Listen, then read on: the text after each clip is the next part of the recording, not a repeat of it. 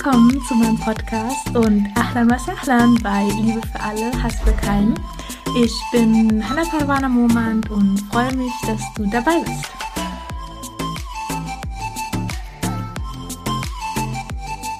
Assalamu alaikum und herzlich willkommen zu einer neuen Podcast-Folge. Liebe für alle, Hass für keinen. So, so schön, dass du ja hier auf meinem Podcast-Kanal bist. Wenn du neu dabei bist, dann begrüße ich dich ganz, ganz herzlich und ich spreche gerade über die Sira des Propheten wasallam, also über sein Leben, über die Sahaba, über das, was einfach passiert ist. Und in der letzten Podcast-Folge ging es um die ersten Offenbarungen und auch um über die ersten Konvertiten. Und ich habe über Khadija radiallahu anha schon ja relativ ausführlich gesprochen. Natürlich nicht ausführlich genug, aber ich habe so ein paar Dinge ähm, bekannt gegeben, angerissen und ähm, möchte deswegen heute, weil ich eben in der letzten Folge nicht mehr dazu kam, die anderen ersten Konvertiten ja etwas ähm, genauer noch zu besprechen, möchte ich diese Folge einfach dafür nutzen. Ähm, da hatte ich ja gesagt, dass das erste Kind, das den Islam akzeptiert hat, Ali radiallahu anhu war, Ali ibn Abi Talib. Dann der erste Sklave, der den Islam akzeptierte, war Zayd ibn Haritha radiallahu anhu. Und der erste Mann, der den Islam akzeptierte, war Abu Bakr. Und genau, deswegen möchte ich heute die drei auf jeden Fall ansprechen und auch andere Konvertiten. Dann beginnen wir, inshallah. Also, Ali ibn Abi Talib. Ali ibn Abi Talib war der Cousin von Muhammad sallallahu alaihi wasallam und genau, die hatten nicht dieses typische Cousin-Verhältnis, diese Cousin-Beziehung, sondern eher eine Onkel-Neffe-Beziehung, weil eben der Altersunterschied zwischen den beiden 30 Jahre betrug. Und deswegen, ja, war das eher so eine Onkel-Neffe-Beziehung. Und sein Vater, Abu Talib, bei dem ist Mohammed ja auch teilweise groß geworden, wenn du ja da nochmal reinhören möchtest, kannst du gerne in einer der früheren Podcast-Folgen nochmal reinhören, ähm, genau wie Muhammad Sallam bei Abu Talib gelebt hat. Und da hatte ich ja auch schon so angerissen gehabt, dass Abu Talib ein sehr einfacher Mann war. Abu Talib war der Onkel von Muhammad Sallam, ein sehr einfacher Mann und genau machte gerade in diesen Zeiten finanziell ja eine sehr, sehr schwierige Zeit durch. Und das hat Mohammed Sallam bemerkt und ging deswegen zu Abbas. Abbas war ein anderer Onkel und der Bruder von Abu Talib. Und Mohammed Sallam erzählte ihm dann natürlich davon, ähm, ja, dass er einfach sieht, dass ähm, Abu Talib gerade eine sehr, sehr schwierige Zeit durchmacht und dass er bestimmt Hilfe braucht. Und genau deswegen schlug er dann vor, zu Abu Talib zu gehen, um ihm ähm, ja ihre Hilfe anzubieten. Also Abbas stimmte auch zu und sagte, okay, wir können versuchen, gemeinsam da irgendwie zu helfen. Und deswegen gingen sie zu Abu Talib und ja, fragten ihn, brauchst du irgendwie und irgendwo Unterstützung? Und daran sieht man halt schon, dass Muhammad eben diesen Rundumblick Rundumblick hatte innerhalb seiner Familie. Also er hatte selber eine Familie, eine Frau, er hatte Kinder, aber trotzdem hat er seine Familie nicht aus den Augen deswegen verloren. Er wusste trotzdem ganz genau, wo wer Probleme hatte.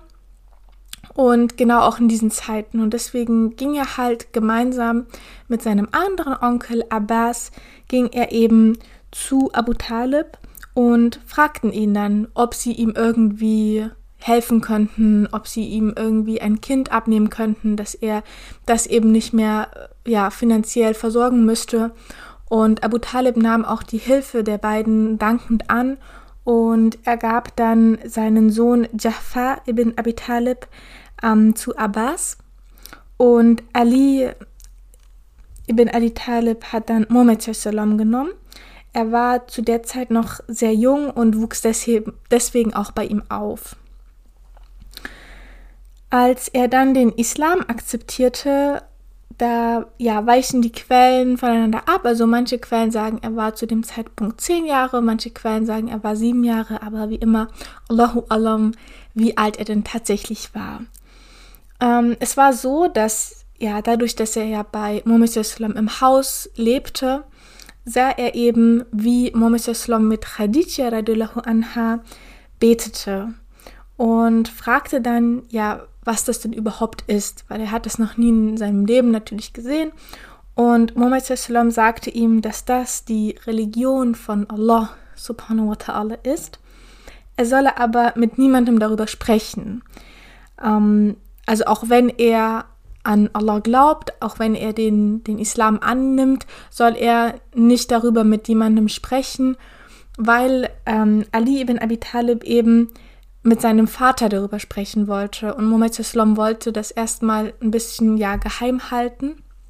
Erstmal ja nur mit seinen engsten ähm, Familienmitgliedern und genau dann später ja das etwas öffentlicher machen. Und deswegen hat er dann gesagt, ja, das ist die Religion, aber behalte es für dich. Und Ali bin Abi Talib anhu hat dann eine Nacht darüber geschlafen und bekehrte sich dann am nächsten Morgen zum Islam. Und er war dann sehr verängstigt auch über die Reaktion von seinem Vater Abu Talib und ging deswegen die nächsten Wochen nicht mehr zu ihm nach Hause. Sonst hat er ihn ja täglich besucht oder alle zwei Tage. Aber als er den Islam angenommen hatte, hatte er dann Angst, okay, wie wird mein Vater reagieren? Und deswegen miet er für die nächsten Wochen erstmal das Haus von Abu Talib. Die Reaktion von seinem Vater würde ich jetzt gerne aus der Sira von Ibn Ishaq vorlesen. Ein kundiger Überlieferer berichtet, dass der Prophet, wenn die Zeit des Gebetes nahte, in die Schluchten außerhalb Mekkas hinausging wobei ihn Ali ohne Wissen seines Vaters, seine Oheime und seiner übrigen Familie begleitete. Sie verrichteten dort ihre Gebete und kehrten bei Einbruch der Nacht nach Hause zurück. So blieb es eine gewisse Zeit, dass Alis Vater Abu Talib eines Tages die beiden zufällig beim Gebet überraschte und den Propheten fragte: Was ist das für eine Religion, die ich dich hier ausüben sehe? O Oheim, erwiderte da Mohammed, dies ist die Religion Gottes, die Religion seiner Engel, die Religion seiner Propheten und die Religion unseres Stammvaters Abraham. Mit ihr bat mich Gott als Propheten zu den Menschen gesandt, und du bist von allem am würdigsten, meinen Rat zu erhalten, meine Einladung für den rechten Weg zu empfangen, mir Folge zu leisten und mir beizustehen.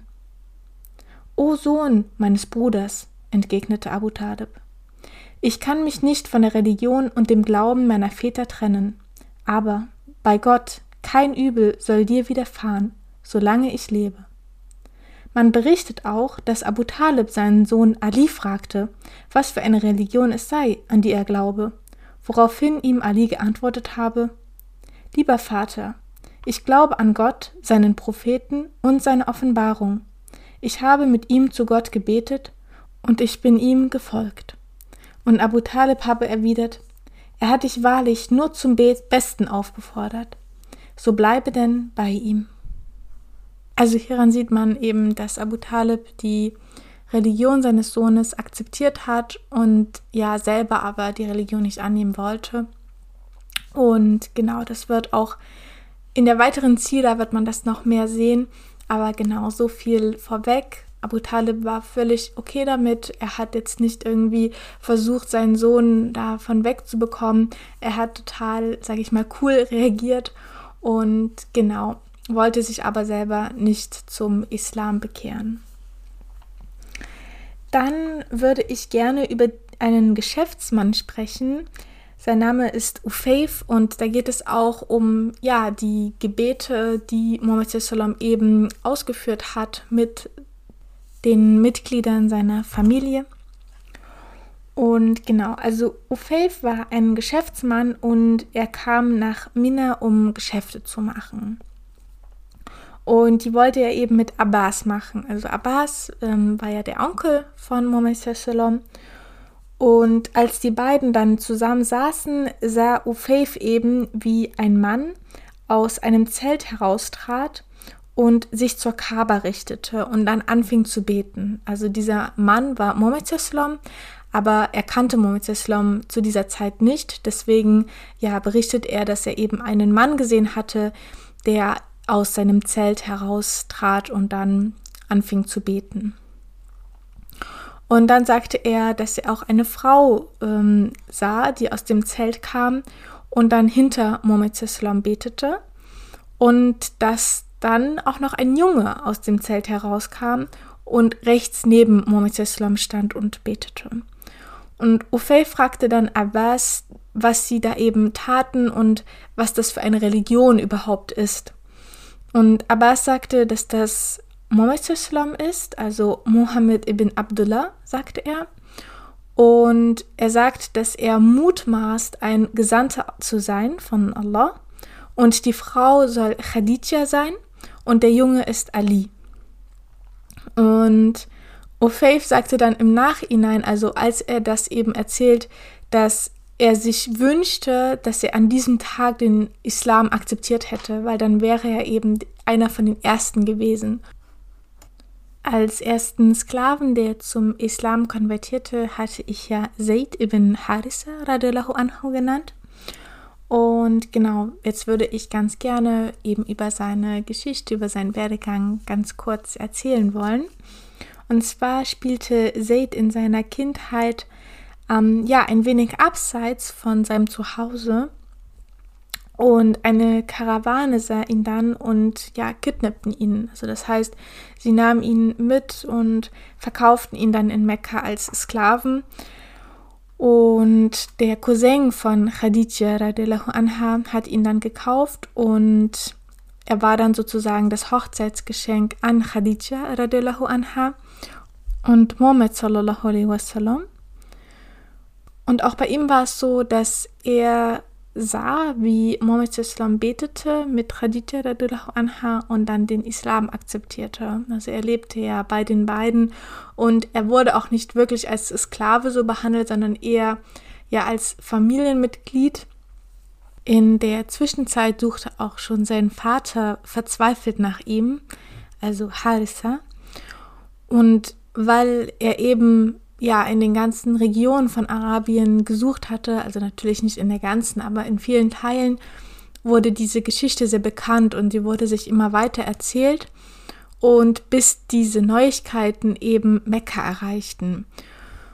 Und ja, sich die Leute dann darüber unterhielten und sagten, hey, das könnte doch genau auf den Jungen ähm, zutreffen, der eben bei Muhammad zu Hause lebt.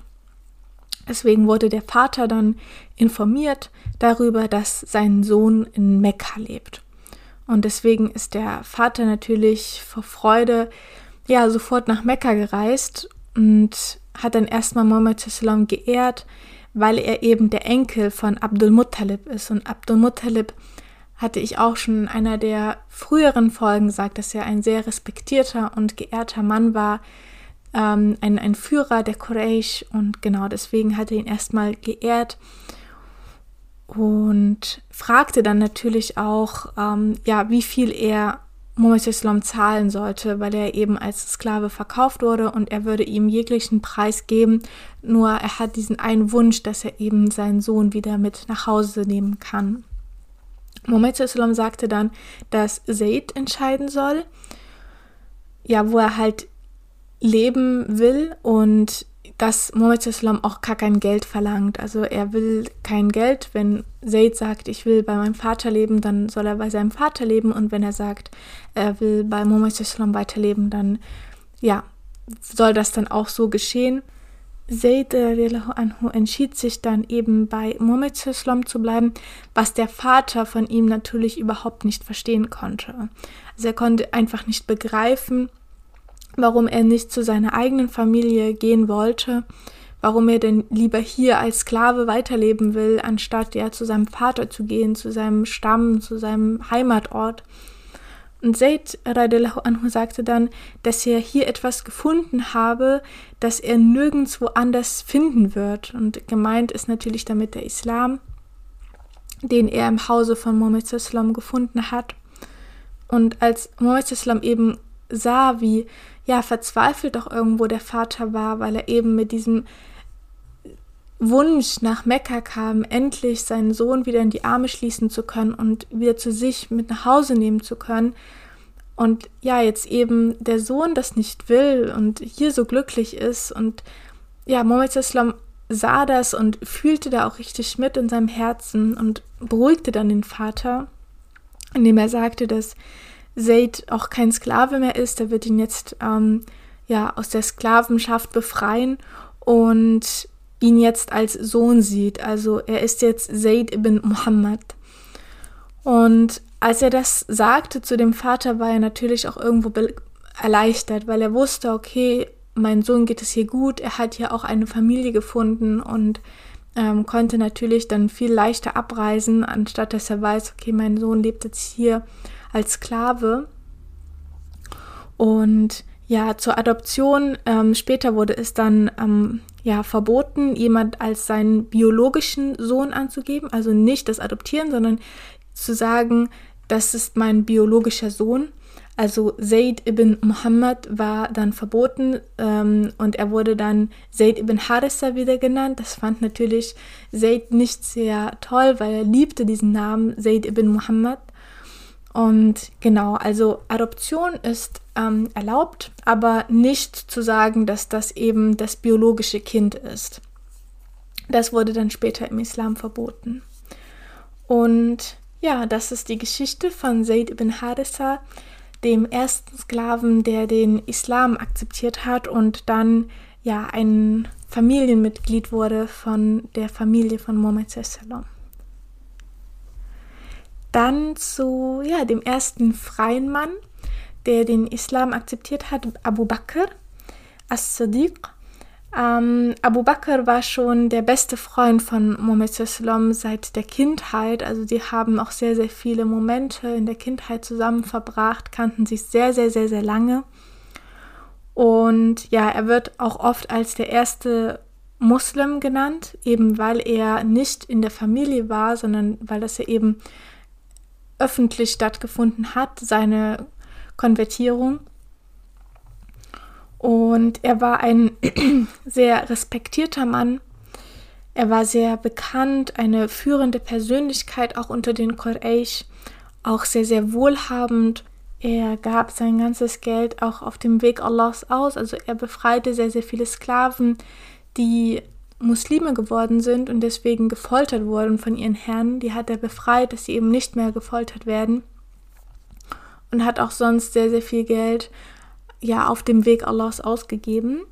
Und weiterhin liebt er es auch, den Islam unter die Leute zu bringen. Also er hat sehr, sehr viele, gerade in seiner Anfangszeit, nachdem er zwei Tage ähm, Moslem war, hat er schon äh, ja ein paar von seinen, von sehr auch einflussreichen Menschen die, die Botschaft des Islam übermittelt und konnte sie eben auch den Islam akzeptieren lassen, also dass sie an die Botschaft des Islam glauben.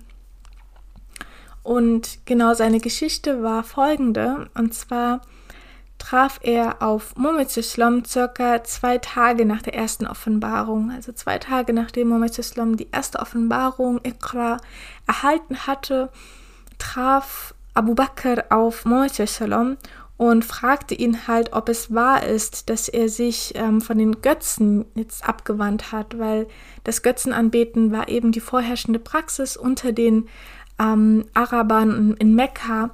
Und er fragte eben, ob er das wirklich getan hatte, ob das wirklich wahr ist oder ob das nur ein Gericht, Gerücht ist. Und ob er auch wirklich gesagt habe, dass es albern ist, die Götzen anzubeten. Und Mohammed Islam bejahte natürlich und sagte, ich bin der Gesandte Allahs und sein Prophet. Und er hat mich geschickt, seine Offenbarung zu verbreiten. Und ich rufe dich zu Allah mit der Wahrheit, also Haq, die Wahrheit. Und Mohammed Islam rezitierte dann auch den Koran, also eben das, was er schon ähm, ja, offenbart bekommen hat. Und Abu Bakr, als er das alles hörte, bekehrte sich sofort zum Islam, also ohne eine Sekunde auch darüber nachzudenken. Ähm, ja, bekehrte er sich sofort zum Islam. Und Muhammad Islam erzählte dann auch später, dass er in seinem Leben nie jemandem begegnet ist, der nicht irgendwie vorher noch gezögert hatte, außer Abu Bakr. Also jeder, der ihm begegnet ist, der den Islam auch akzeptiert hat, hat erstmal gesagt, okay, ich muss darüber erstmal nachdenken, eine Nacht drüber schlafen, erstmal, okay, herausfinden, was es damit auf sich hat. Aber Abu Bakr hat es einmal gehört und sofort, ähm, ja, akzeptiert und angenommen, den Islam.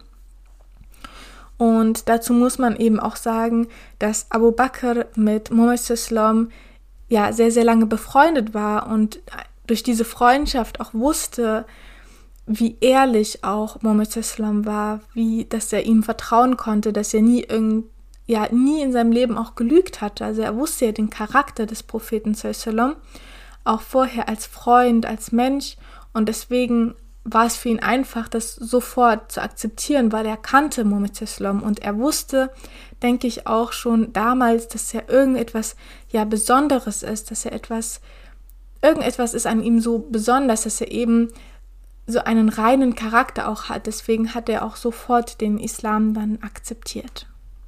Wie ich ja schon erwähnt habe, liebte es Abu Bakr auch, den Islam dann unter die Leute zu bringen und deswegen spielt Abu Bakr eben eine sehr wichtige Rolle in der Verbreitung des Islam, denn er überbrachte den Islam einigen auch sehr berühmten ähm, Leuten, nachdem er ja selbst erst ein paar Tage Moslem war. Und unter diesen Leuten zählen zum Beispiel Al-Zubayy ibn al-Awwam, Uthman ibn Affan, Talha ibn Ubaidullah, Sa'ad ibn Abi Waqas, Abdurrahman ibn Auf, radiallahu anhum. Und genau, die, sie brachte er eben zu Muhammad Islam und sie akzeptierten dann bei Muhammad Islam den Islam.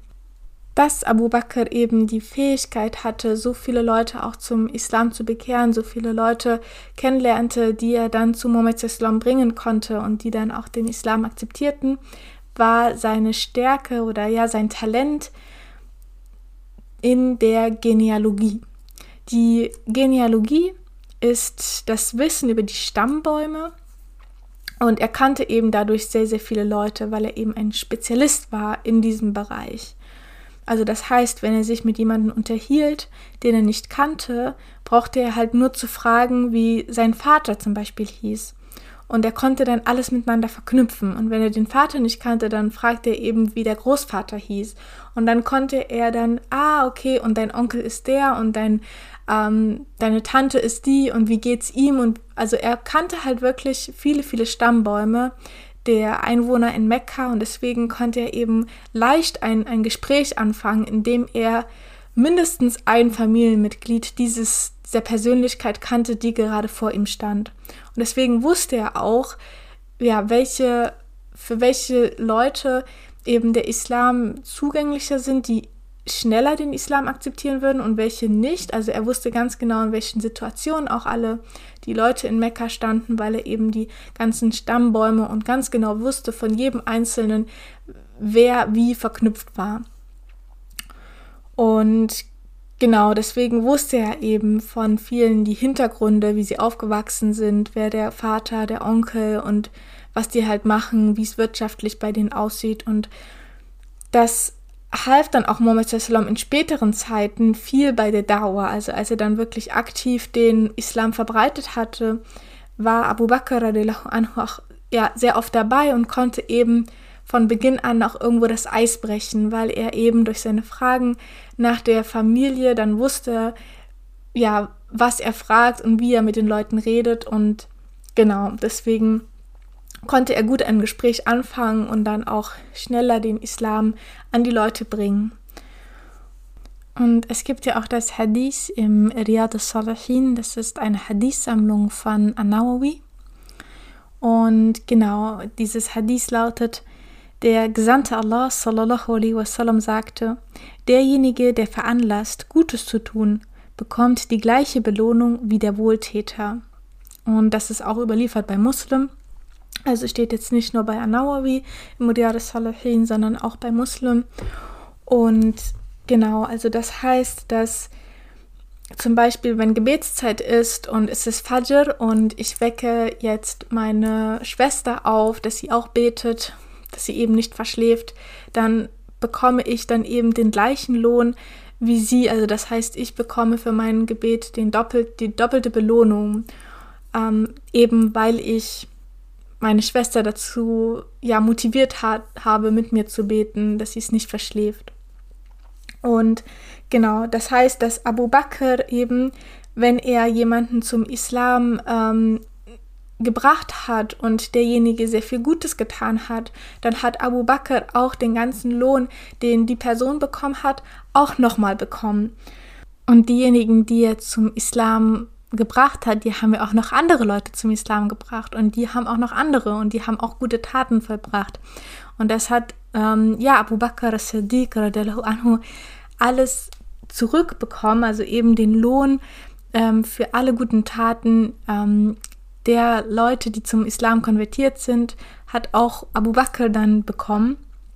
Und deswegen sagen muslimische Gelehrte auch, dass es nicht unwahrscheinlich ist, dass das Buch von Abu Bakr halt bis heute noch offen ist und ja, gute Taten notiert werden. Also dass sein Buch der guten Taten ja bis heute kein Ende gefunden hat, dass immer wieder weiter gute Taten hineingeschrieben werden durch eben diese lange Kette ja, ich finde, das muss man sich erstmal vorstellen, eben, dass Abu Bakr anhu bis heute ja weiterhin gute Taten immer wieder geschrieben bekommt, geschrieben bekommt. Und ich glaube, es ist immer ja unser Wunsch, dass wir irgendwie auf der Welt nicht vergessen werden. Und ich glaube, das ist eben der Punkt. Also Abu Bakr hat es eben geschafft, durch seine guten Taten, durch die Leute, die er zum Islam ja gebracht hat und durch die guten Taten, die die dann, also die sie verbracht haben und die guten Taten, die dann die nächste Generation und die nächste Generation, dass das alles ja auch auf ihn wieder zurückführt und das ist einfach so, so schön und ich würde ja mit diesem Gedanken des Motivierens für andere Leute etwas Gutes zu tun und auch selber immer wieder gute Sachen zu tun, würde ich diesen Podcast an dieser Stelle gerne beenden wollen. Und ja, ich bedanke mich ganz, ganz, ganz, ganz herzlich für deine Aufmerksamkeit, dass du bis jetzt dran geblieben bist. Und ja, wir hören uns dann inshallah nächste Woche. Und ich wünsche dir jetzt noch einen wunderschönen Tag. Mach's gut. Ma salam.